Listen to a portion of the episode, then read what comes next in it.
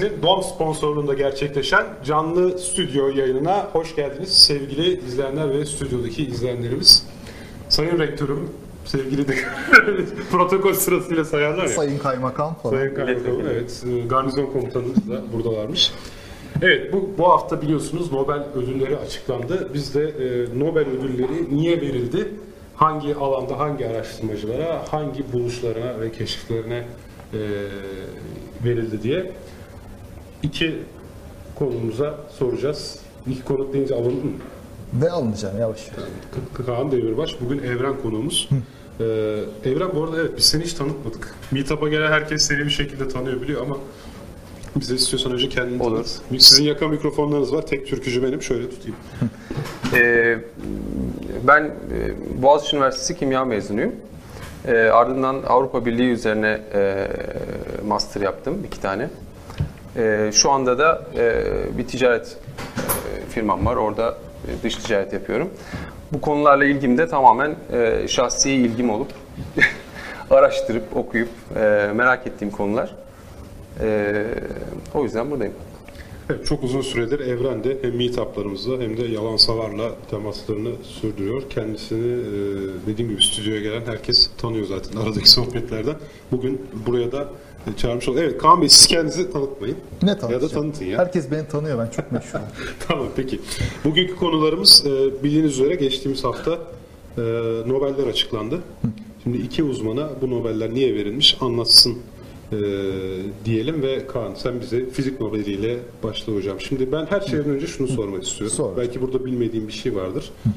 Ama bunu daha önce Serdar'ın da merak ettiğini Kerem'le olan yazışmasında gördüm.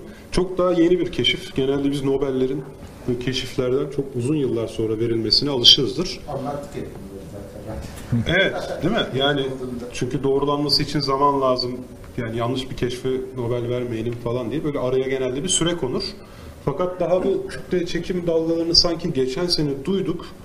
Bu senede hemen buna Nobel verildi gibi bir durum mu var yoksa bilmediğimiz bir şeyler mi var işin içerisinde? Önce sana onu sorayım. her Yani şimdi haberlere çıkması tabii 1-2 senelik iş büyük haberlere ama bu işin evveliyatı var. Aslında 40 seneden beri süregelen bir deneyin bir sonucu bu.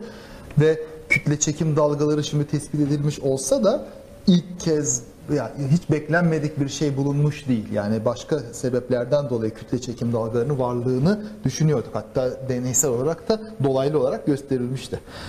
E ona gelelim şimdi. Bu bu Evet, yılın kütle çekim dalgası derken şimdi bizim aklımıza nasıl bir şey canlanması gerekiyor? uzayın böyle gergin bir çarşaf gibi büzülüp gerilmesini ve anlamamız gerekiyor. Yani yani. denizin üzerinde yüzeyde dalganın bir ilerleyiş biçimi vardır. Eğer uzayı da denizin yüzeyi gibi bir çarşaf gibi düşünürsek kütle çekim dalgalarının da o şekilde ilerlediğini mi düşüneceğiz? Eğer uzayı iki boyutlu düşünürsek evet. Ama 3-4 boyutlu olarak düşündüğümüzde zamanın ve uzunlukların beraberce böyle kısalıp uzadığını, genişleyip böyle daraldığını falan biraz hayal edebilmemiz lazım. Genel görelilikte uzay e, yani her şey dört boyutlu tensörler şeklinde gidiyor ve uzayı uzayla zaman arasında bir bağlantı var. 3 4'ü bir arada beraber hesaplara katılmak zorunda. E, Farkı ne mesela bildiğimiz fizikten? Bildiğimiz fizikte zaman başka bir şeydir. Zaman mutlaktır. Ha, zaman etkilenmez uzaydan. İstediğiniz hızda giden, istediğiniz yerde bulunun. Zaman böyle her şeyi düzenlemekte kullandığımız bir parametredir. Genel görelilikte bunun tam öyle olmadığı anlaşılıyor. Uzay ve zaman beraber kullanılarak biz evreni tarif etmek zorundayız. Bunun da önemli sonuçları oluyor klasik fiziğe göre. Mesela e, ışığın güneşin etrafından geçerken veya bir yıldızın etrafından geçerken bükülmesi gibi. Tabii her şeyin etrafından geçerken bükülür de büyük bir kütle olunca daha çok bükülür görebildiğimiz gibi olur. E, bu mesela 1916'da Einstein'ın genel görevliliğinin ilk teyitlerinden biriydi. E, Arthur Eddington İngiltere'de e, baş astronom ünvanını taşıyan kişi.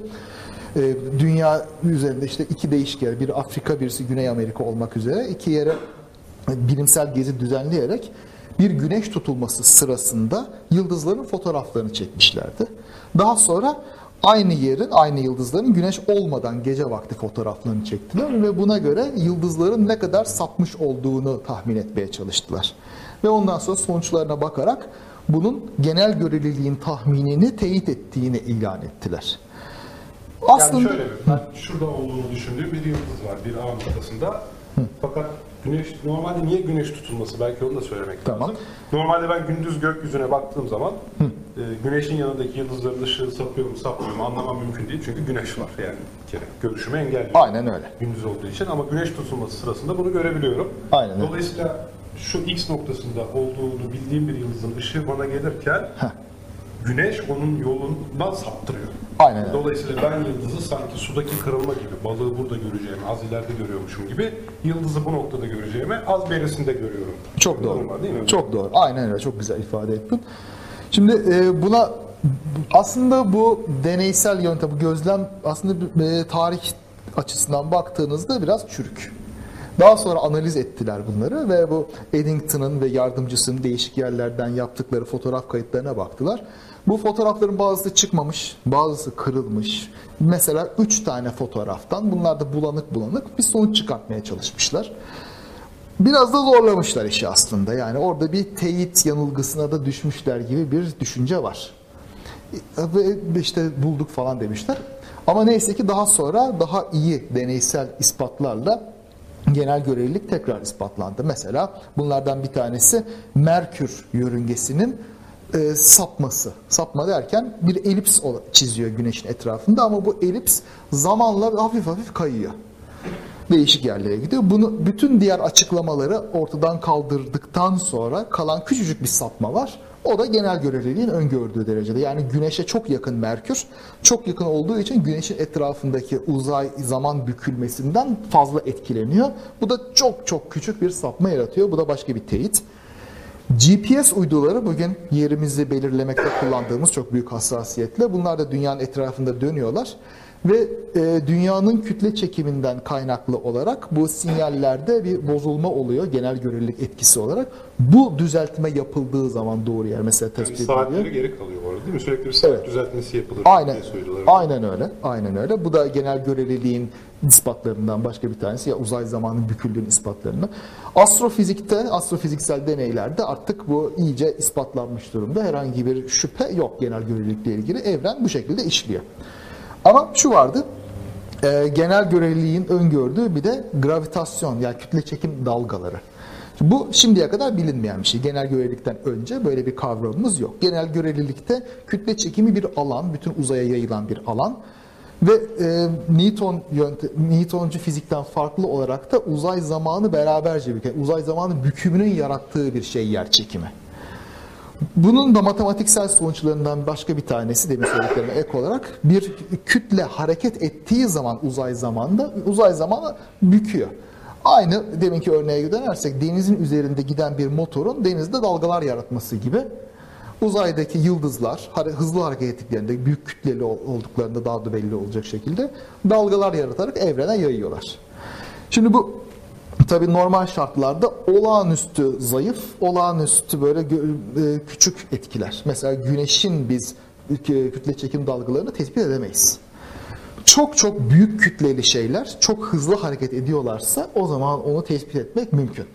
Yani denizin üzerine düşen bir yaprağı denizin dalgalarını izleyerek varlığını anlayamayız. Yani ya da bu Aynen. dalgaları tespit edemeyiz. Yaratıyor mu? Yaratıyor. teknolojiyle. A- aynen öyle. Yani çok hassas teknolojilerle görebiliriz ama e, bir şekilde güneşinkini göremiyoruz. Fakat çok büyük kütle derken herhalde kara delikleri, nötron yıldızlarını falan. Nitekim öyle. Aslında bunun işte dolaylı bir gözlemi şöyle olmuştu. 1970'lerde, bazı 80'lerin başında bir nötron yıldızı etrafında dönen bir pulsarın radyo dalgaları takip edilmişti. Bunlar çok yakın gidiyorlar birbirlerine ve kütleleri de çok yüksek. Çok hızlı bir şekilde döndükleri için bu dediğim etki ortaya çıkıyor. Ama bunu doğrudan gözleyemiyoruz. Radyo sinyalini gözlüyorlar bu pulsarın ve ikisinin yavaş yavaş birbirine yaklaştığı gözleniyor bu radyo sinyalleri takip edilerek. Bunun da tek açıklaması burada kütle çekim radyasyonuyla dalgaları yayarak enerji kaybetmesi bu sistemin ve yavaş yavaş birbirinin içine çökmesi. Bu klasik fizikte e, bilmediğimiz bir şey. Bu e, e, şey, ancak kütle şeyle Einstein göreliliğiyle, genel görelilikle bilinen bir şey. Yani bunu klasik fiziği üzerinden anlamaya çalışırsak şu an anlayamayacağız. Yani şöyle tabii klasik fizikte de cisimler yavaş yavaş birbirinin içine çökebilir ama e, belli bir matematiksel yapıda, belli bir usulde olması ancak genel görelilikli oluyor ve bu e, şeyde bu örnekte de genel görelilikle ancak açıklanabilecek bir enerji kaybı ve birbirinin içine çökme. Şöyle desek olur olmuş. muydu? Kütle çekim dalgaları olmasaydı bana gelecek girişim modelinin bozulmaması gerekirdi. Ama bir şekilde arada kütle çekim dalgaları da olduğu için bunlar bana biraz tahmin ettiğim görüntüden farklı bir görüntüde ulaşıyor. Evet. Yani sinyal- radyo teleskobuyla bu pulsarın sinyallerini takip ediyorlar ve e, genel görelilik olmasaydı görülmesi gerekenden farklı bir enerji kaybı ortaya çıkıyor ve genel görelilik hesaplarına da uyan bir şekilde olduğu için bu dolaylı bir şekilde e, kütle çekim dalgalarının teyiti burada 1980'lerin başında yapılmış ve 1993 Nobel Fizik Ödülü de bu araştırmaya verilmiş bunun üzerine. Yani kavramsal olarak kütle çekim dalgaları ile ilgili pek bir şüphe yok. Doğrudan doğruya bir gözlem şimdiye kadar yapılmamıştı. E, olması da tabii lazım şimdi. Dolaylı gözlemler bir yere kadar fizikçilerin standartları biraz yüksektir bu konuda. Doğrudan bunu gözlemek istiyoruz demişler. Çünkü dolaylı yoldan gözlediğimiz o şeyler aslında kütle çekim dalgasının değil başka bir şeyin açıklaması da olabilirdi. Olabilir tabii. tabii. Fakat şu an bunların artık kütle çekim dalgası olduğundan emin gibiyiz. Değil mi? Emin gibiyiz. Hatta şu andaki son 1-2 yıldaki gelişmelerden sonra iyice emin gibiyiz. Şimdi asıl şeye Eminiz diyemiyoruz yani daha yani. Yapacak bir şey yok. Bilimin doğası bu yani. Standart. Emin gibiyiz. Yani daha da emin gibiyiz. Çok emin gibiyiz ama henüz emin değiliz. E şimdi e- eminim deyince çıkar bir mantıkçı böyle kılı kırk yaran bir mantıkçı nasıl bu kadar eminsin şu şu şu şeyden dolayı der mi? Yani Yok, bu sefer. Allah'tan onu o mantıkçı için soruyor yani. İtiraz ben söylesem sen dersin de. Ha, doğru. Nasıl şüphecisiz? Değil mi ya? İşte. Şimdi e, bu asıl bu asıl tespite gelirsek doğrudan tespite bu dediğim gibi çok eskiden başlamış bir deneyin şu anda e, zirveye çıkmış böyle şahikaya ulaşmış hali. Şimdi 1970'lerin başında bir fikir başlıyor 60'larda mesela. Biz bu e, kütle çekim dalgalarını nasıl doğrudan tespit ederiz fikri. Bunun bir yolu e, daha eskiden beri bilinen interferometre denen bir cihazı kullanmak. Olağanüstü hassas sonuçlar veren bir şeydir interferometri yöntemi. Olay şudur. Bir yöne lazer ışığı gönderirsiniz. Lazer ışığının özelliği tamamen sabit bir dalga boyunda ışık vermesidir ve hepsi uygun adım gider bu ışık dalgalarının ve ona dik yönde bir ışık huzmesi daha göndermek. Bu iki huzmenin de ucunda birer ayna vardır. Geri dönerler. Ondan sonra bunlar geri döndüklerinde bir girişim yapısı oluştururlar. Girişim paterni oluştururlar. Temel fizikten hatırlarsınız şimdi bu ışık bir dalga olduğu için bu dalga üst üste bindiğinde iki kat olur. O ters geldiğinde sıfırlanır. Bazen de karanlığı iki katına çıkar. Buna girişim denir. Basit e, deniz dalgasında da olan bir şeydir. Şimdi e, bu interferometride ışık huzmelerinden ışık huzmeleri öyle bir ayarlarsınız ki önce hiçbir etki olmadan bunlar mükemmel bir şekilde girişir. Bir tanesinin yolu çok azıcık fazla uzun olduğu zaman bu dalga girişimi bozulur. Yani da- e, dalganın tepeleri üst üste binmez de tepeden biraz kaymış olarak üst üste biner. O zaman mesela biraz daha küçülür bu dalga. Bu paternin değişimine bakarak ne kadarlık bir yol farkı ortaya çıktığını kolaylıkla hesaplayabilirsiniz. İşin özü burada yatıyor. Yol farkı ya da hatta buna bir de zaman farkı diyebilir miyiz? Yani sonuçta aynaya gidip geldiği yol değişmiyor. Aslında da sanki bir tanesi için bir zaman sapması olmuş gibi. e, deneyine göre. Şimdi bazen zaman sapması olabilir, bazen yol farkı olabilir. Gerçekten uz yolu uzuyor olabilir ki bu LIGO deneyinde bahsedeceğimiz deneyde yol farkı söz konusu. Tamam. Bazen tabi genel görelilikleri ikisi de bir, birbirinin içine giriyor. Orada çok böyle haddimi aşan bir açıklama yapmayayım ama ikisi bir, beraber oluyor tabi. Bak kadar sağ- tehditlerin işe yaradı. Haddimi aşmayayım falanlar. Bu kadar hassas ölçümlerde şey gürültüyü nasıl e, yok ediyorlar? Yani orada deneyici öksürse muhtemelen değiştirecek kadar hassas. E, doğru. doğru. Yani, O, yani yer her an sarsılıyor. O yani Tabii. Ha, bu- miktar bu- ölçeğinde bunlar- 3 sarsılsa, 2 sarsılsa muhtemelen onu gene kaydıracak kadar yeterli. İkisi beraber kaymaz mı öyle bir tabii durumda? ikisi beraber kayıyor bir. O tür etkiler ikisine de aynı etkiler Onu- olacağı için. Onun dışında muhtemelen bunları tabii e, sıfırlayacak başka mekanizmaları var. Bunlar tabii basit şeyler değil. Bunlar bizim Bir tane değil yani. Farklı değil. O, ayrı bir etki tabii. O ayrı bir düzeltme de bu dediği ayrı bir şey. Şimdi e, evimizin salonunda yapabileceğimiz bir şey değil tabii bu. E, şimdi Güzel olmaz mıydı ama şimdi? vallahi süper olurdu yani. Aslında bu Evde bir interferometresi olsun kim istemez? Şimdi bu interferometre aslında 19. yüzyılda da kullanılmış bir yöntem. Meşhur Michelson-Morley deneyi vardır.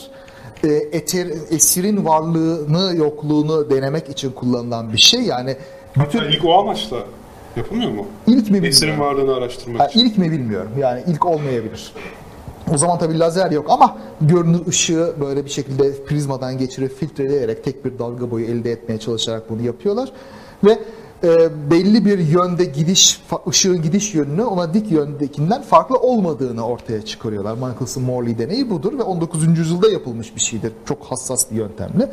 Ondan sonra değişik amaçlar için bu deney yine kullanılmış. Şey Hikaye eğer Sen şey kullansana Mikrofon mikrofon mikrofon. Şurada. Yani eğer eğer eter varsa e, dünyada hareket ediyorsa eterin içinde o zaman birbirine dik iki dalganın bir şekilde farklı zamanlarda gelmesi lazım diye teorize ediyorlar. E, kuramsallaştırıyordu. Şöyleydi o fikir. zaman eter yoktur. Hani aynı anda geldiklerine göre o zaman eter olmamalıdır gibi bir sonuç. Basit fikir öyle. Şimdi e, şu olay şu. bir- 19. yüzyılın sonunda elektromanyetik dalganın vakumda bulunamayacağı, onu ileten bir e, madde olması gerektiği fikir vardı. Ama tabii vakum olduğunu biliyoruz. Orada bir madde olmadığını biliyoruz. O zaman bu nasıl bir şey fikri var? Yani nasıl ki dalgalar suda olur veya bir ne bileyim, plastikte olur, masada olur falan.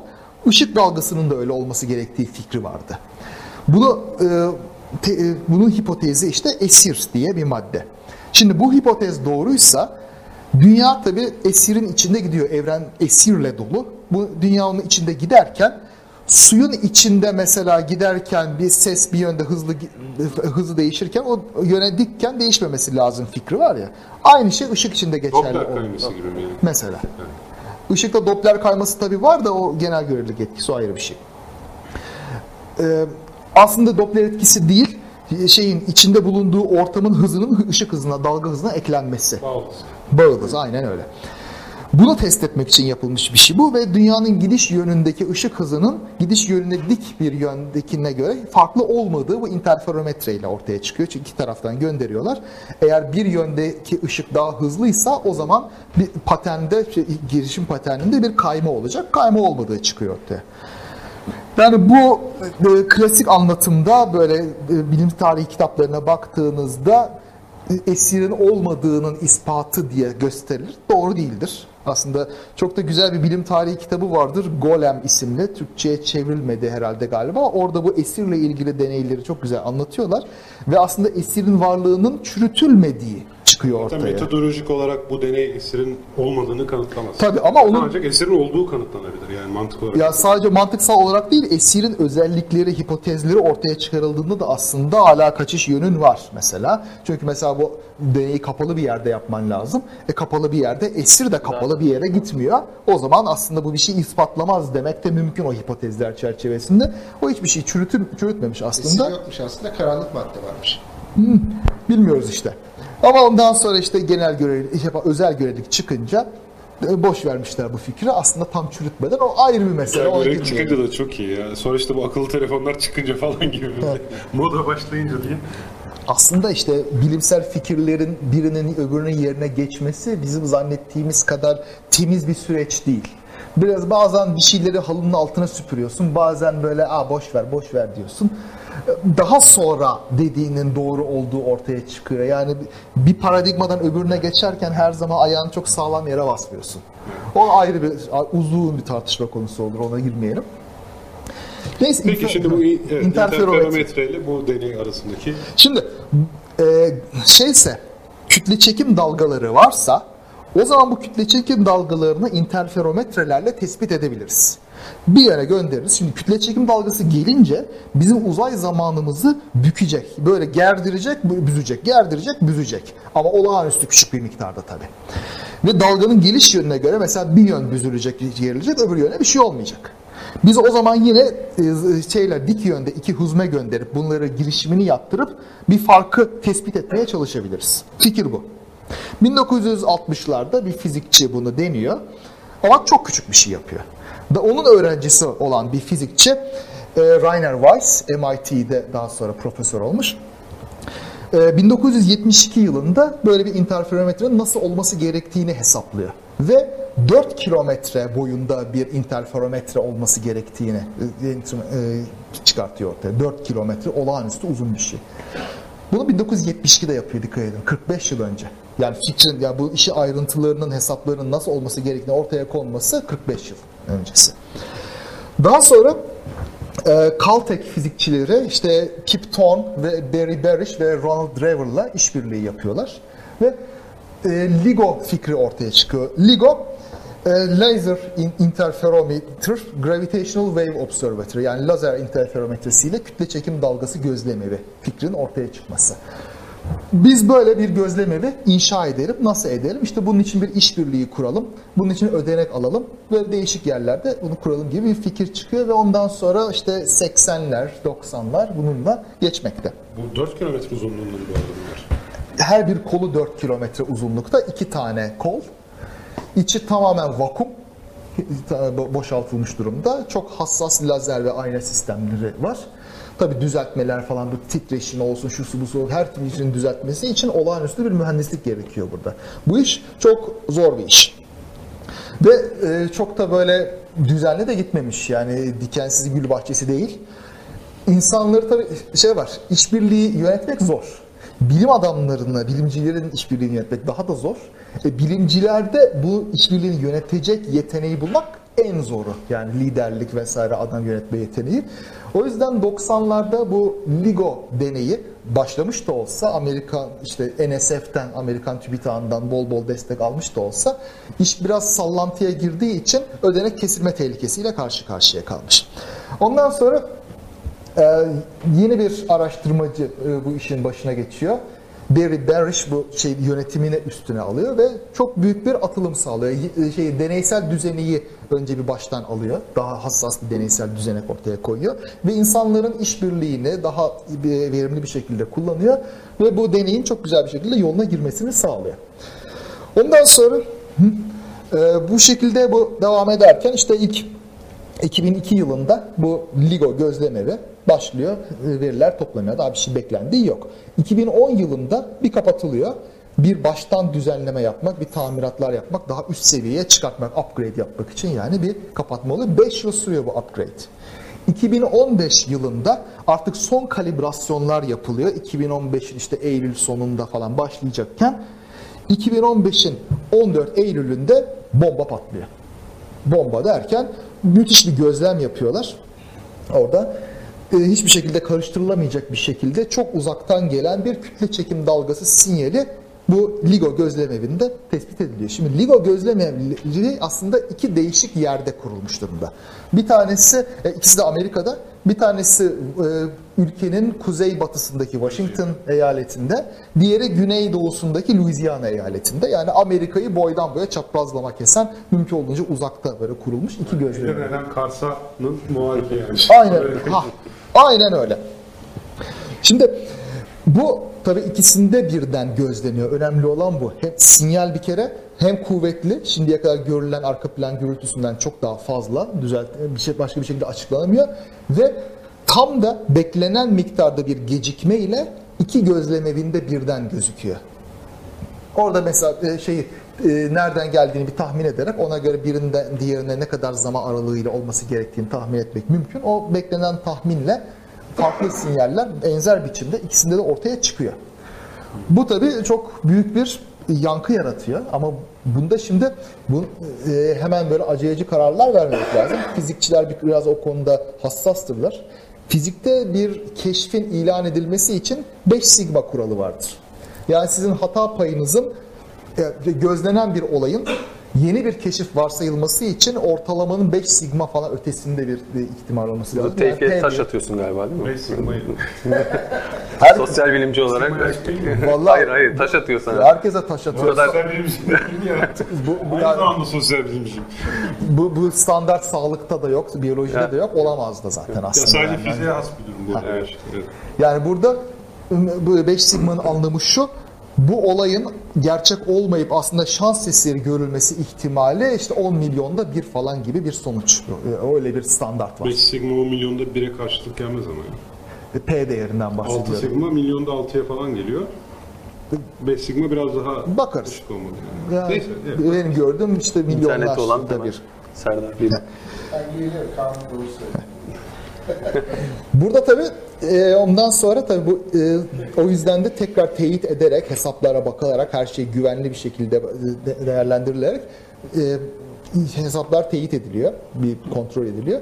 Ondan sonra e, 2016'nın Şubat ayında bu keşif ilan ediliyor. Güvenilerek böyle bir şey bulduk diye. Daha öncesinde değil.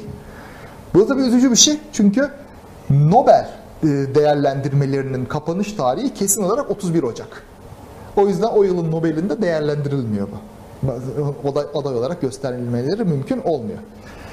Neyse bu e, tek başına bir şey de olabilirdi. Belki bir şans eseri de olabilirdi. Tekrarlanabilir olmasaydı. Ama şansımıza bu olaydan daha sonra 3 kere daha kütle çekim dalgası tespit ediliyor.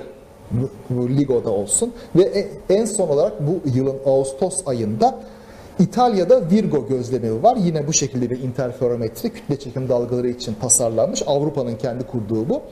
LIGO'nun gözlediğine ek olarak bir de Virgo'dan bu gözleniyor. Üç değişik e, noktadan gözlenenlerle de aşağı yukarı yeri tespit edilebiliyor bu patlamanın yerinin.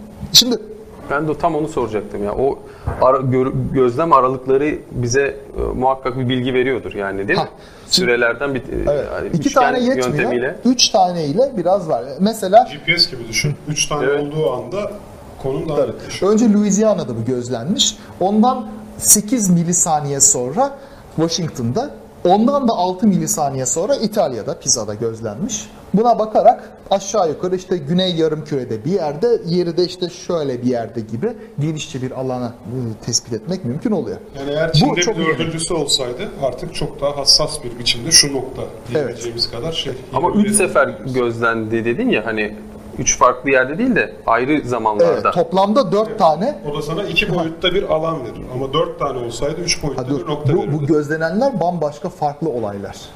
Şimdi- farklı olaylar, Şimdi bu olaylar olaylar. şöyle. Bu olaylar aslında evrensel ölçekte çok böyle büyük felaketler. Mesela e, bu dördü de aslında aşağı yukarı şöyle. Mesela 30 ve 25 güneş kütlesi ağırlığında iki kara delik düşün. Bunlar milyonlarca yıl boyunca ya milyarlarca yıl boyunca birbirlerine yaklaşmaktalar böyle. Aslında birbirlerinin çevresinde dönüyorlar ve e, gravitasyonel ve kütle çekim radyasyonuyla birbirlerine yaklaşıyorlar. En son zamanlarında, son dakikalarında artık inanılmaz küçük mesafeler, 200-250 kilometre 200 kilometre. Buradan Ankara bile değil. Biri 30, biri 25 güneş kütlesinde iki kara deliğin fır fır fır birbirinin etrafında döndüğünü düşünün. Saniyede birkaç kere bir tur atıyorlar birbirlerinin çevresinde. İnanılmaz bir şey. Ondan sonra drank diye çöküyorlar. Toplamda mesela 55 güneş kütlesi olması gerekirken ortaya çıkan yeni kara, kara delikte 52 güneş kütlesi var. 3 güneş kütlesi E eşittir mc kare ile kütle çekim dalgası enerjisine dönüşmüş. 3 güneş kütlesi düşünün. Milyarlarca yıldır güneş harıl harıl yanıyor. Abi şu an Bak, Bak. Ramazan problemi öldü valla. bir düşünün. O düşünün o güneş kitlesini. Güneş Çok iyi ağlıyor. devam tabii. Güneş ağlıyordu. Kara delik dur diyordu ağlama. Düşün. Arabaya koysak... O israf olan üç güneşi düşün. Ben coştuğumda beni durdurması için buna güvenebiliyorum. Vallahi coşmuşum neyse. Ya heyecanlandırdı bu beni. Şeyde Bayıla bayıla güneş milyarlarca yıldır yanıyor cayır cayır. Bunun içinde tabi Ya ne gülüyorsun? ne gülüyorsun? Ben güldüm herkes güldü. Sen güldün diye güldüler. Tamam peki ben. Bu arada 3,5 milyonda birmiş. Ha. İkimizin ortalaması ya. tamam geometrik ortalama iyidir. Ha, Milyonda bir için. tamam. Söylemeyeceğim. Söyle abi tamam. Güneş. Ha, şimdi bu kadar milyar yılda güneşin kaybettiği kütle bu kadar ısıtmaya vesaire yaydığı enerjiye devede kulak. Hiçbir şey değil. Şöyle düşünün. Belki milyarda birini kaybetti güneş. Şu an 4,5 milyar yaşında. Ha. Bu Düşün ki 4,5 milyar ya- yıldır yaydı ve bundan sonraki 6 milyar yıl boyunca yayacağı enerjinin 3 katını bir saniyede falan yaydı. Daha, da fazla. Enerji Çünkü sadece yaydığı enerji değil, Bütün kütlesini kütle- de düşün. bütün kütle olağanüstü. Değiştirebileceklerden bir de onun enerjisi var yani. Yani bir şekilde o patlamanın yakınında bulunsaydık herhalde bizi cart diye atomlarımıza ayıracaktı o e, kütle çekim dalgası. Ya, ha belki. O o yüzden bunu tespit ediyoruz ve bu olay olan olay da böyle bir buçuk milyar ışık yılı falan uzakta bir olay. Yani aslında bir 1.8 ilk bahsettiğim olay 1.8 milyar yıl önce olmuş bir şeyin enerjisi şu anda bize geliyor ve biz bunu tespit edebiliyoruz. O kadar büyük bir olay ama ona rağmen bayağı da zayıf bir şey. Şimdi az önce bir yanlış anlama oluştu ama şu az önce bahsettiğim aynı olay 8 milisaniye sonra Louisiana'da ve 6 milisaniye sonra İtalya'da gerçekleşti. Bu en Aynı son olayın olay. yankıları değil mi? Evet. Ee, Orada farklı olay gibi bir yok bu dil dediğim sürüşmesi oldu da. yok bir ilk olaydan bahsediyorum Dil ama sürçmesi bunu- olmadı. Ben şu- şunu sordum. Fark, üç farklı e, e, olay gözlendi dedi ya. Üç farklı yerden bahsetmiyorum. Üç farklı tarihte gözlemlenir. Ha tamam. Onlar aynı olay değil, farklı olaylara Farklı ait olay. Gözlemler. zaman farkı aynı olay için çıktı. Evet evet tek bir olay için. Yani dünyadaki değişik noktalara değişik zamanlarda ulaştığı için ha, ona bakarak. Düzeltme şeyi şimdi. Şimdi e, bu, bu bütün olayların bu bahsettiğim dört olay da aşağı yukarı benzer olaylar. Çok büyük kütleli kara deliklerin birbirine e, dalması diyeyim. Ondan sonra oradan da yayılan müthiş bir enerjinin bize eninde sonunda ulaşması. Ancak bunu şu anda tespit edebiliyoruz büyük zorluklarla. Bu en son bahsettiğim olay e, tabi Nobel ödüllerinin ilanından falan sonra duyuruldu. Hemen bir iki gün sonra duyuruldu. O yüzden de Nobel'e etkisi yok ama bu ilk keşiften dolayı ve ondan sonra gelen gelişmelerden dolayı Nobel'in geldiğini tahmin ediyoruz. Bu çok önemli bir şey şimdi burada. Kütle çekim dalgalarının doğrudan tespit edilebilmesi çok önemli. Neden önemli abi? Hayatımızı nasıl etkileyecek? Bunun mala davara faydası ne yani?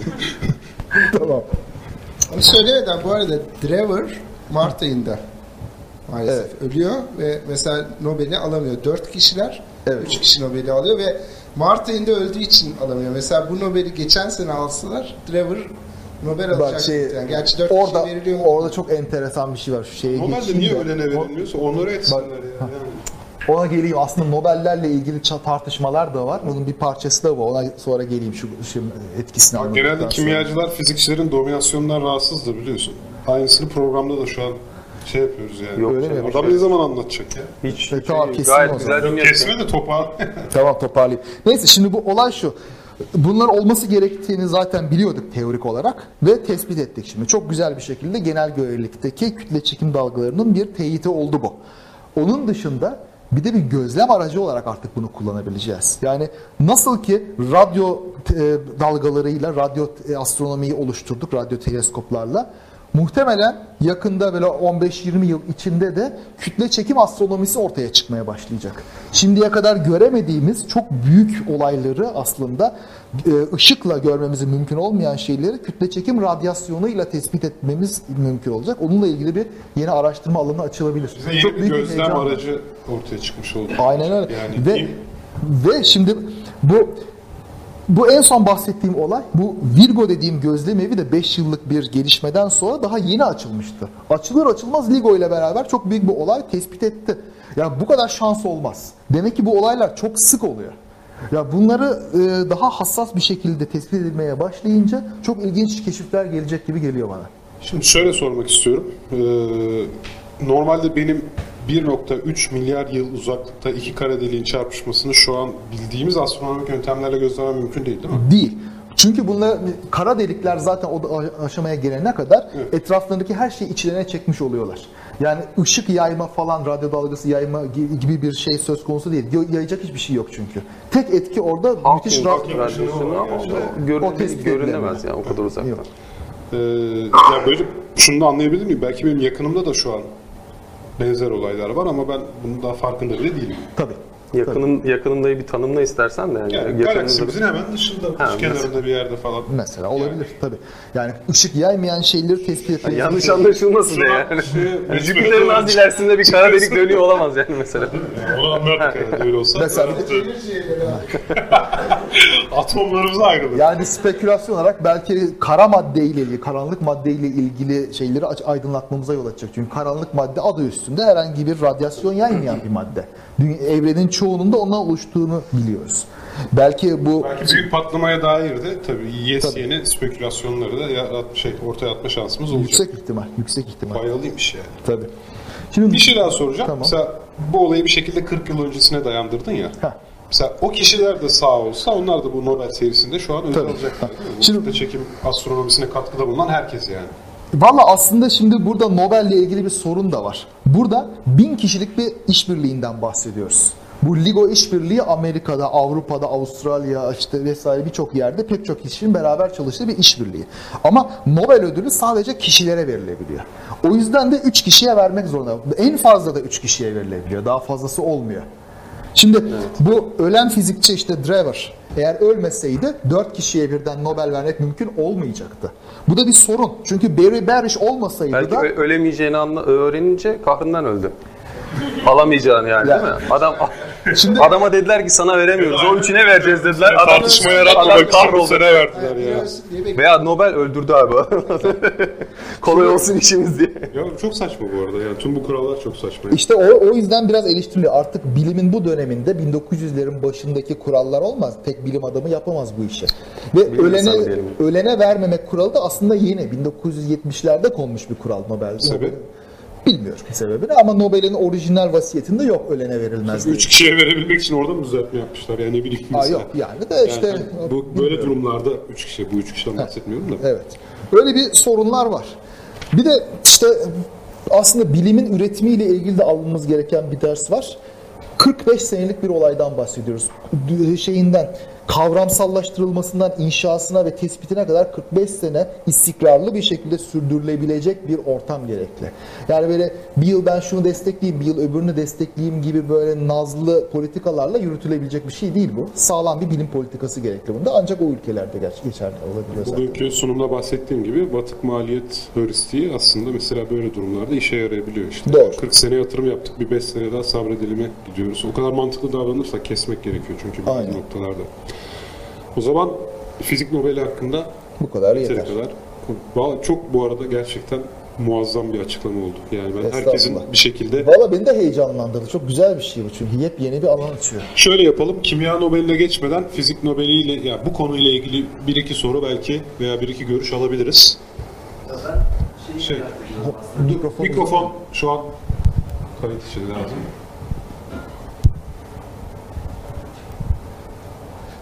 Çok detaylı bir şekilde aslında bunun hani kontrollü bir deney olduğuna nasıl karar vermişler sorusu sormuyorum ama bunun kontrollü bir deney olduğuna karar vermişler mi? Yani, Yani bunu- metodolojinin doğru olduğundan nasıl emin olmuşlar Evet. gibi bir, Bir de yani şimdi neticede bu enerjinin çarpmasından bizim dünyamız da etkileniyor. Bu kurdukları düzenek bizim dünyamızın üzerinde yani böyle ortada aslında farklı sebepten olması da olabilecek bir ölçüm de olmuş olabilir gibi bir düşünceye mesela hiç fırsat vermeden hemen Nobel vermişler gibi durmuyor mu? Yok. Şu sebepten. Şimdi birincisi zaten bu yayınlar yapıldığında, bu deneyler düzenlendiğinde diğer bütün faktörleri ortadan kaldırmak için ellerinden geleni yapıyorlar. Herkesin aklına gelen her türlü faktörü ortadan kaldırmak için deney düzenekleri çok dikkatli bir şekilde yapılıyor. Büyük bir mühendislik başarısı zaten o.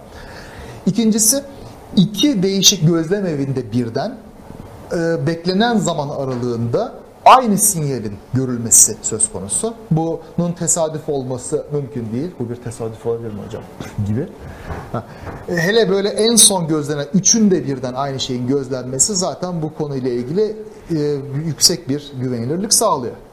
Başka bir şey. Yani bütün dünyamızın üzerinde diyorsunuz. Bu e, kütle çekim dalgasının özelliği zaten değişik yerleri değişik derecede etkilemesi. Dalga çünkü sonuçta. Ben şey söyledim hani 3 tane değil de bir 10 tane gözleseydiniz be kardeşim falan gibi bir Ama şimdi tabii bu tamamen yeni değil.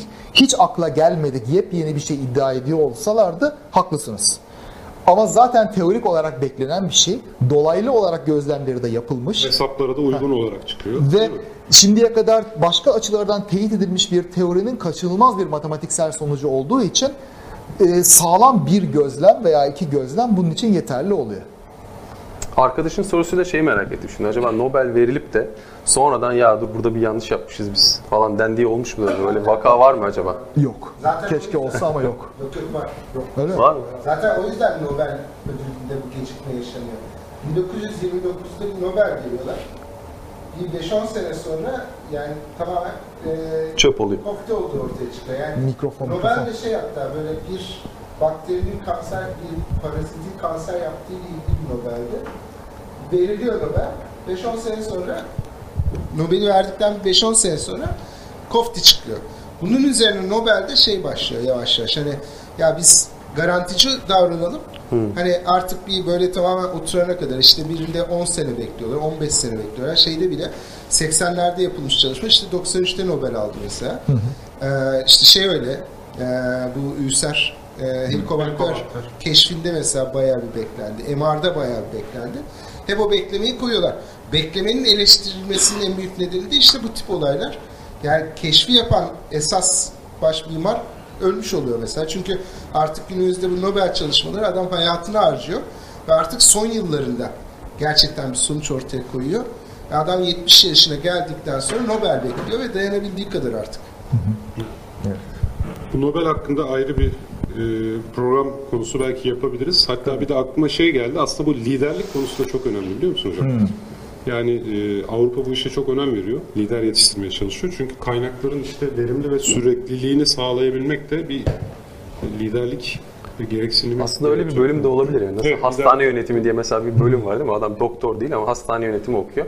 Bu da öyle bir hani bilim yapmayacak, bilimci değil ama o- onun projelerini e, yönetecek, yö- yürütecek Olabilir. insanlar yetiştirilebilir. Fon Şimdi bulacak. gelelim o huşuyla kimya Nobel'ine. Evet. Evet hocam. Vallahi Kaan anlattı ama arkadaşlar bu sizin pek işinize yarayacak bir şey değil yani boş verin.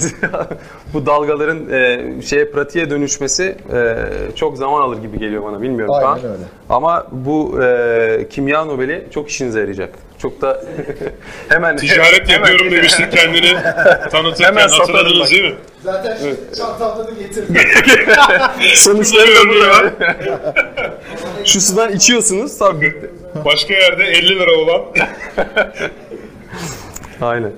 Ee, şimdi bu kimya Nobel'i şunun için veriliyor e, bu sene. E, bir e, elektron mikroskobuyla e, çok e, yani üç kişinin yaptığı bir çalışma e, burada söz konusu tabii ama 4 senelerin onu anladık Ha, yani aslında senelerin bir birikimi var tabii ki. E, fakat özetle yaptıkları şu, e, çok ufak biyomolekülleri, yani ne kadar ufak şöyle diyeyim size, hani angstrom ölçeğinde yani bu insan saçının e, çapının milyonda biri e, ölçeğine tekabül ediyor. Bu çözünürlükte e, biyomolekülleri görüntülemeyi e, başarıyorlar. Öyle diyelim. E, tabii bu e, pek çok aslında gelişmeyle e, birlikte oluyor. Bu üç kişinin aslında belki 30 kişi e, muhakkak burada katkı sağladığı süreç içerisinde. Fakat şöyle bir geçmişi var bunun. Hemen kısaca bir anlatayım size. Ee, şimdi mesela ben en başta şunu merak ettim bunu okurken. Dedim ki ya biz bir sürü aslında e, bundan önce de e, basında e, çok detaylı fotoğraflar görüyoruz işte virüs vesaire falan diye. Bundan önce başka bir metot yok muydu da bu, bu mu acaba hani elekt- yani elektron mikroskobu mu bu işi başardı gibisinden. Aslında farklı iki metot daha var bundan önce kullanılan. Birisi X-ray e, kristalografi deniyor. Ee, diğeri de elektromanyetik rezonans ile yapılan e, çalışmalar var. Fakat bu gerçekten çığır açıyor. Şimdi anlatacağım neden açtığını. Fakat çok e, çok daha ötesinde bir başarı sağlıyor. E, mesela şöyle diyeyim size, e, X-ray kristalografi e, bir maddenin tamamen kristalleşmesi gerekiyor e, ölçümleyebilmek ve resmini alabilmek için. E, bu da şu açıdan çok sıkıntılı. Bazı maddeler yani bazı karmaşık proteinler mesela e, kristalleşmiyor. Yani seneler alıyor mesela onu kristal hale getirebilmek gibi. Şimdi bu mesela virüsleri de izole edip kristalize ediyorlar ve öyle görüntülüyorlar. Mesela ta, bilim tarihini okuduğumuz zaman işte şu virüs ilk kez kristalize edilip izole edildi diye. Bunun sebebi bu muydu yani? Bugüne kadar elimizdeki en iyi aracın X ışını Şimdi X X-ray kristalografisinden sonra e, e, şey yani nükleer manyetik rezonansa aslında bir geçiş oluyor 80'lerde. O e, geçişle manyetik rezonansla da görüntüleme teknikleri var ama hepsinin e, sınırlamaları var. Ya bu bu sınırlamaları e, aşma yöntemlerini e, geliştirdiler aslında. Şimdi geleceğimiz nokta o bu yöntemle. Şimdi bunun e, mesela X-ray e, kristalografide e, bir şeyin e, kristalleşmesinin zorluğu bir. İkincisi bir de şu var. Kristalleştirdin, ölçüyorsun. Bu şeye benziyor yani. E, ve fotoğrafını çekiyorsun değil mi? Ama aslında tamamen onun yaşadığı veya bulunduğu ortamdan izole ettin.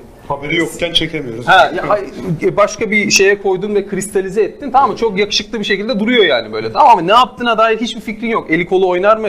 Ağzı burnu kı- kıpırdar mı falan? Hiçbir fikrin yok. Yani bu şey gibi bir insanı tanıyacaksın diyelim işe alacaksın veya evleneceksin. Ee, şey e, vesikalık fotoğrafına sadece sahipsin. Tamam mı? O adam ne iş yapar?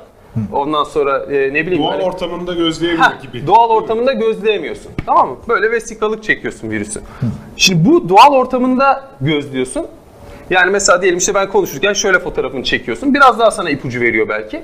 Ama bu onun da ötesine geçiyor. O da şunu yapıyor.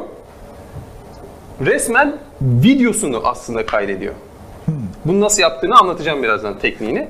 Yani o biyomolekülün diğer biyomoleküllerle etkileşim halinde oluşunu bize video halinde verebiliyor.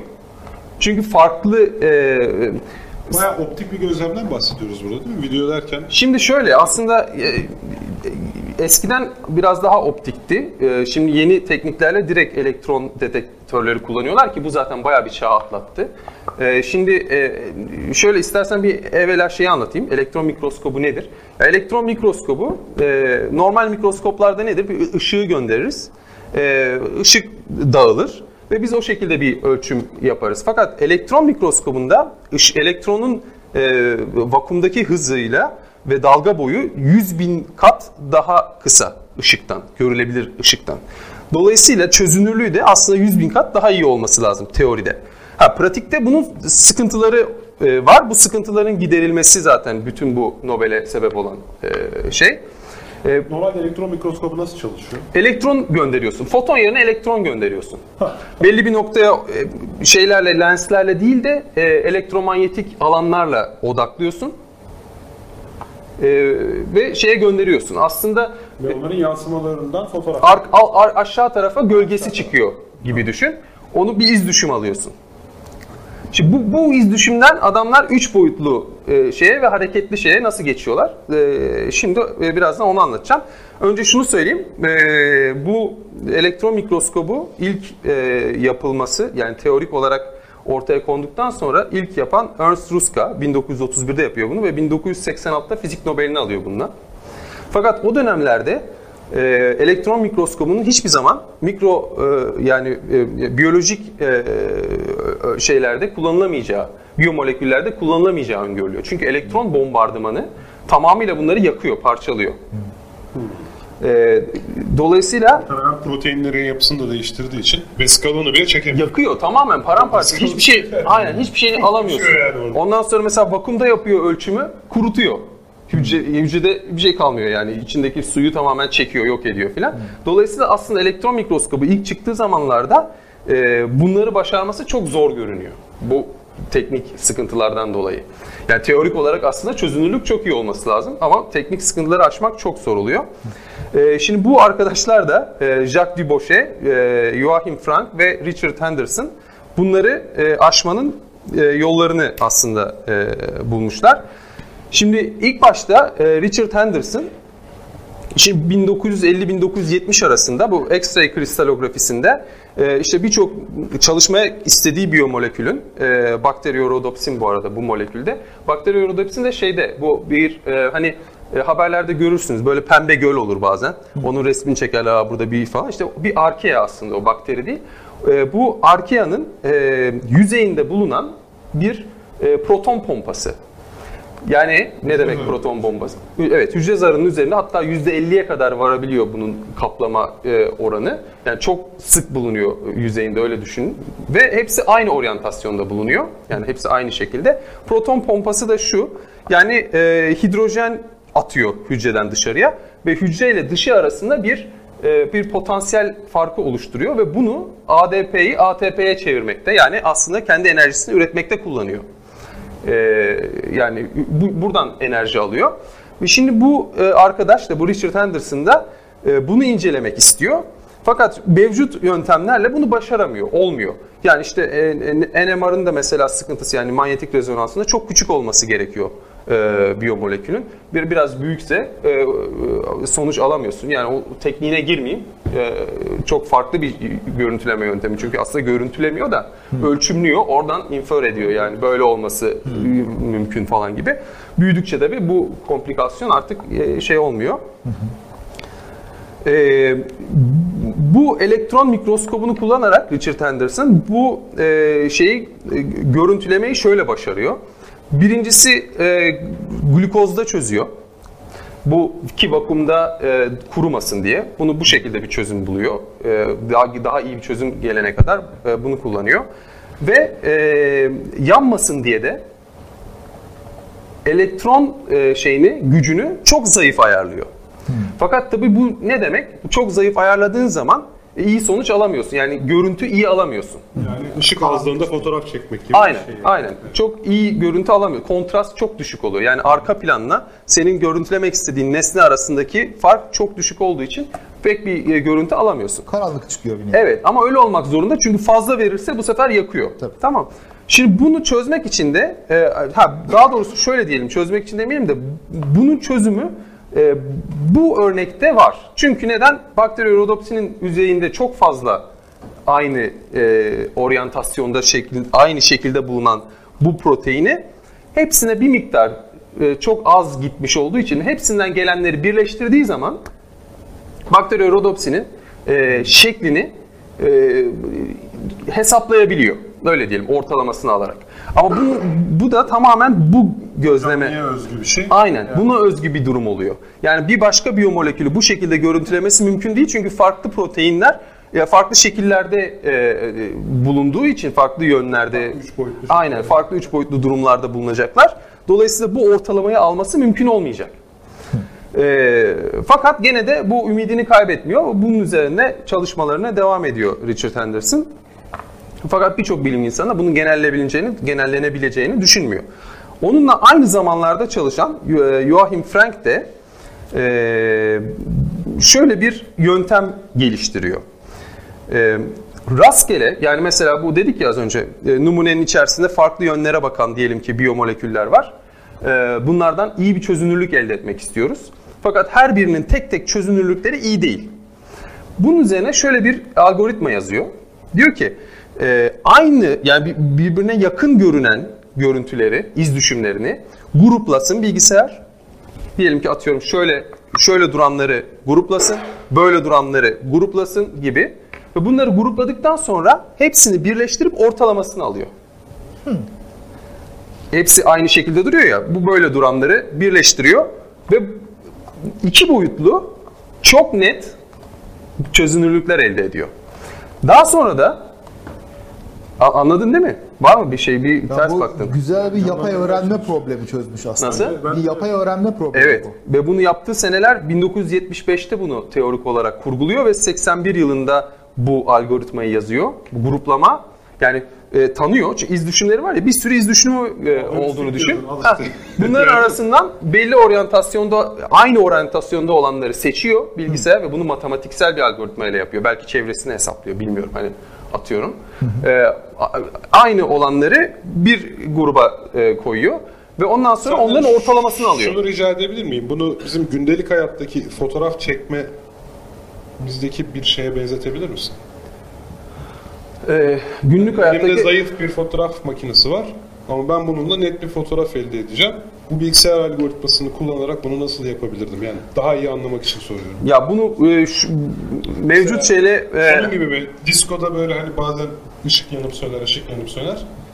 şöyle ard arda diskoda çekilmiş aynı açıdan fotoğraflara baksak bazen tam şuradaki mavi ışığın yandığı sırada oradaki insanların tam o mavi ışığa Ha. normalinin denk geldiği görüntüleri vardır. Evet işte mavileri, o sırada kırmızıları. şuradaki ha. çarpanlarda o sırada 30 derecelik oraya bakanların gelir ama ben bu fotoğrafları birleştirirsem herkesi görmüş olurum. Evet. Buna benzeyen bir Ona şey. benzer bir şey. Aslında işte o başka bir problem olur. O e, birleştirme. Belki şu ışık zayıf ya yani orada.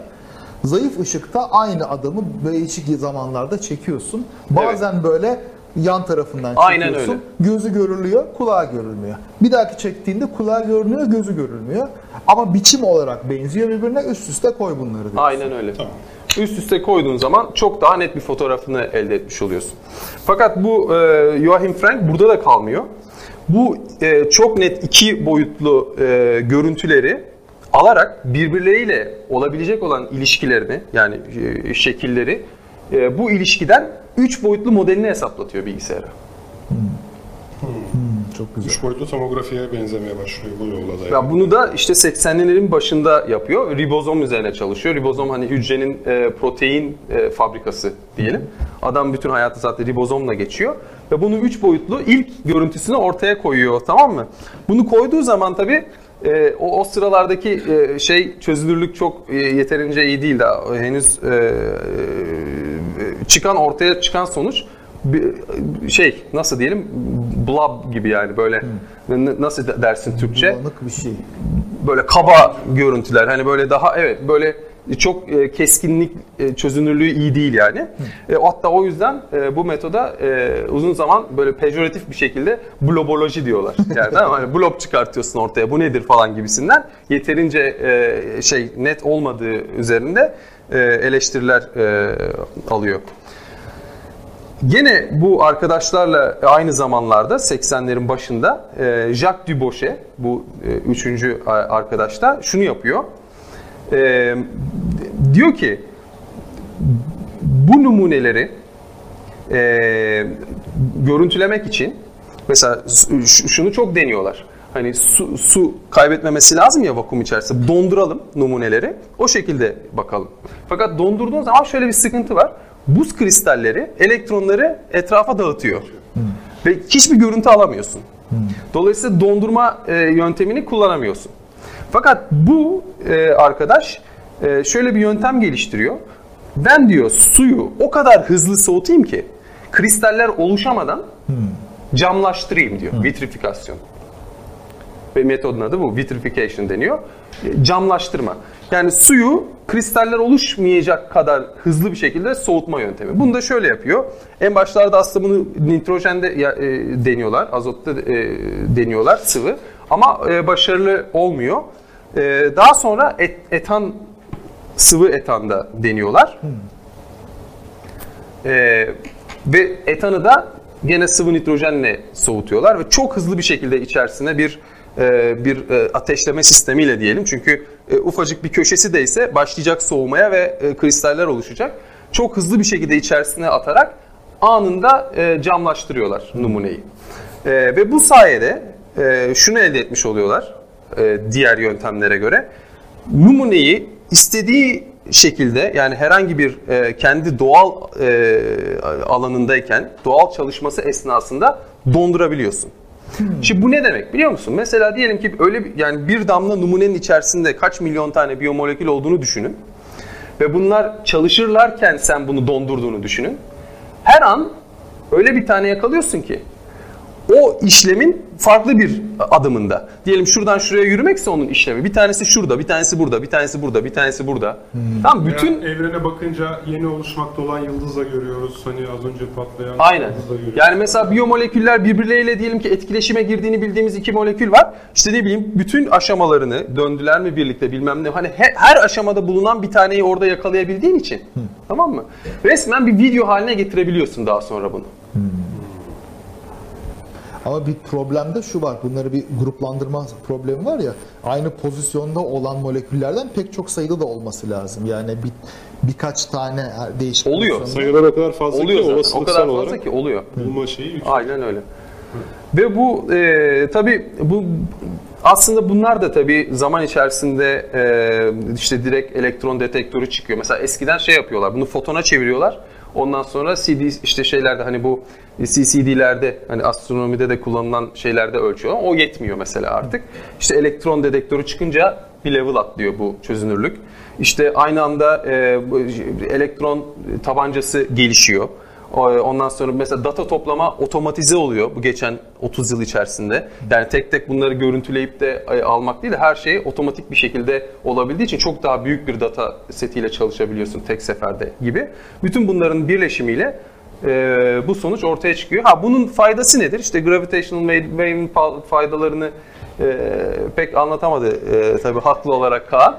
Çünkü çok kısa dönemde bir etki görebilmemiz zor ama bu mesela yani işte ne, nasıl diyelim Zika virüsünü o kadar yani böyle 3 angströme kadar e, netleştirebildiler ki yani bunu ne şekilde atak edebiliriz? Ne şekilde hangi molekülle e, nasıl nötralize edebiliriz Cihazlarına gibi. Nasıl delip giriyor gibi mesela Tabii, tabii. silahlarını öğrenebiliriz. Tabii her türlü şekilde e, öğrenme şansımız var. Dolayısıyla bu e, mesela Nobel Komitesi de bunu gerçekten biyo e, yani e, biyolojide çok ciddi bir devrim e, yaratacağını e, düşünüyorlar e, bu yöntemin. Şimdi tam şunu anlamadım. Bu kişiler birbirlerinin çalışmalarına mı devam ettiler? Bunlar aynı ekipteler ve bunları beraber mi yaptılar? Bir o kısımda biraz Değil, kafam karıştı. değil aynı ekipte değiller. Tamamen Ama bağımsız birbirlerinden bağımsız. Evet. ama bu yönteme yaptıkları ayrı ayrı katkılar dolayısıyla mı Nobel aldılar? E, aynen öyle. Aynen öyle. Farklı farklı katkılar e, fakat benzer zamanlarda birlikte ilerliyor aslında yani şey alan. Bir şey soracağım. Tabii. Mesela gölgesi dediğinize göre sanırım scanning elektron mikroskopla yaptılar değil mi? Yok, scanningle değil, hayır. Transmission. Peki sadece katılar e, bu yöntemle olmuyor muydu? E, katılaştırıyor işte. Vitrifikasyon yapıyor. Yani e, suyu e, cam haline getiriyor öyle diyelim. Yani içerisinde yani e, moleküller kristalize olmamış. Böyle belli bir düzen içerisinde durmuyorlar. Aynı sıvıdaki haliyle düzensiz şekilde duruyor ama donmuş halde. Çünkü çok düşük bir sıcaklıkta. Peki söyleyeceklerin bitti mi? Ha, birkaç şey daha söyleyeyim. Bu şey Jacques Dubochet e, disleksik bu arada. Yani ben çok e, ilginç geldi bana ki çünkü yani hani öğrenme güçlüğü falan gibi bir şeylerle aslında bilinir ama e, yani demek ki adam e, yani bu çünkü top şeyde disleksinin bir sürü onu da merak ettim baktım yani bu adamın var. evet Bayağı türü var. Evet yani %20'ye kadar bir şeyi varmış yani e, belli ölçeklerde e, insanlarda. E, yani demek ki oluyor yani. Disleksik arkadaşlar da Bir de e, şeylerini kaybetmesinler. Adam Nobel aldı. 40 senedir süren araştırma bu yine öbürkü gibi. Bu da 40 sene 70'lerde adam başlamış bunun hesabına bilmem nesine. Böyle sebatla böyle giden Evet. bir şey bu demek ki. Bravo. CRISPR almadı daha ya mesela. Yani CRISPR bayağıdır var. CRISPR'ın tartışmalar CRISPR almadı. İnsan uygulanması noktasında ciddi tartışmalar var. Evet ama teknik çalışıyor. Teknik çalıştığını biliyoruz. Dolayısıyla kullanıyoruz da hala. Ben Chris Ray ile ilgili yalnız bazı eleştiriler okumuştum. Şu an ne okuduğumu hiç hatırlamıyorum ama yöntemin çalışması ile ilgili de bazı şu soru doğru okumuştum. Çalışıp çalışmadığı üzerine tartışmalar var. Yani Yalnız mikrofonsuz olunca kayda girmiyor onlar. CRISPR'ı tabi uzmanı olsa da anlatsa Aysu geldiğinde anlattırırız artık da yani e, CRISPR'ın çalışması ile ilgili ben tartışmaları duymuştum. Hani e, yanlış replikasyon işte fazladan veri değişimi, random veri değişimlerinin yarattığı gürültü falan filan gibi tartışmalar var ama teknik ortada, teknik çalışıyor. Bir sürü de product'ı var şu anda. Her sene ben aynı tartışmaları okuyorum. CRISPR ne zaman alacak birinci soru. Ee, bir de kim alacak? Hani Kerem'e sormak lazım. bir de kim alacak da sorun. CRISPR bir tane adamın e, e, icat ettiği bir şey değil. Bayağı kalabalık bir ekip var. Belki de hepsi ölsün 2-3 tanesi kalsın diye bekliyorlar. No- Nobel kuralları da Öyle deyince bu seneki Nobel Tıp Ödülü geldi aklıma. Bu sarkadyen ritmi e, ile ilgili. Onun proteinini de mesela bu yöntemle çok net bir şekilde e, resmediyorlar. Vallahi süper. Çok iyi. Onun, onunla ilgili olan proteini. Hatırlatalım dinleyenlerimize. Geçen haftada e, sinir bilimci Doktor Çağrı Yalgın konuğumuzu. Onunla da tıp Nobel'ini konuşmuştuk. Eğer diyecek bir şeyiniz yoksa bayağı bir saat Bana tabii açtık. şu an anlattıklarına bakıyorum da bu da bir Nobel fizik ödülü olmuş aslında yapılan Bak şey şimdi. fizik olunca. A- aynen böyle. Zaten kimya dediğin Aynen bunu soran ya? bir tane gazeteci vardı ama cevabını aldı sana izleteceğim onu. Kimya dediğin fizik değil midir ya? evet, belki Nobel'e el atmışken kimya ile fiziği birleştirirler belli mi olur? Ne tabii. Kimya dilinde uygulamalı fizik. Sosyal bilimler Nobel'i ne zaman gelir? Onun öyle dernek ödülleri falan oluyor yani Nobel olmuyor. Yaz Kaan'ın e, en son kapanışta yaptığı şeye ben de e, bir katkı yapayım. E, gene bir gazeteci Nobel e, e, komitesine soruyor. Diyor ki ya bu kadar çok Amerikalı neden var? Hani bir hatta Çinli bir gazeteci soruyor bunu. Belki biraz da kinayeli e, bir soru olabilir. E, komitede şöyle cevap veriyor. Diyor ki yani bu işler diyor, bu Nobel'i alan işler genellikle çok kısa vadede e, bir e, ürüne dönüşüp de topluma fayda sağlaması çok hızlı olmayan şeyler olduğu için, çok fundamental e, bilim olduğu için buna katkı sağlayan ülke sayısı da az olduğu için yani işte Cambridge mesela 15 tane Nobel almış. Hani o bir laboratuvar var. İşte Amerika bu- bunları fonladığı için alıyor. Dolayısıyla yani biraz da birçok toplum bu işe hemen bir sonuç alalım, hemen bir fayda sağlayalım, hemen bir ekonomik getirisi olsun, hemen bir ürün yapıp satalım. Bu yönde bir çalışma e, aradığı için e, bu tarz büyük bilim e, araştırmalarına 40 senelerce belki e, yatırım yapacak ve neticede e, çok kısa sürede dönüşü olmayacak çalışmalara maalesef yatırım yapmıyor. Ha yalnız şunu da çok özür dilerim. Vakitimiz şey ama o onu da şu, gene güzel bir şekilde ifade ediyor aslında. Şunu demiyor. Yani ya işte yapmıyor diğerleri de o yüzden demiyor. Evet yani bu kaynaklar da bu ülkelerde var. O ülkeler işte kolonizasyon vesaire gibi birçok siyasi e, şeyler de olan sebeplerle bu kaynakları ay- ayıracak e, şeyleri olmadığı da bir gerçek diyor. Neyse iyi demiş. Kıskanıyorlar bizi ondan. Kıskançlık adama neler yaptırıyor değil mi? Evet. Evet sevgili izleyenler ve stüdyo konuklarımız e, bir muhabbet teorisinin daha sonuna geldik. 86. programımızdı bu başladığımızdan bugüne. E, Nobel'leri konuştuk. Çok teşekkür ediyorum her ikinize de. Gerçekten ben anladım. Ben anladıysam herkes anlamıştır diye tahmin ediyorum. Herhalde. Ben zorlanıyorum çünkü bütün mevzuları. Haftaya görüşmek dileğiyle. Hoşçakalın. Önümüzdeki ayda Görüşmek yine üzere. DOM sponsorluğunda burada olmayı e, arzu ediyoruz. DOM'a da teşekkürler bu arada. Çok teşekkürler. Emri Vaki'de yaptın adamlar. Emri Vaki'de yaptın adamlar. Yaptım tabii tabii. Önümüzdeki ayda buradayız yani. Tabii. Kaçınılmaz. Rezervasyon Teşekkürler. Daha fazla bilgi edinmek isteyenler Tarihi Osmanlı Mecmuası'nın 3. cüzünün 1912. sayfasına bakabilirler efendim.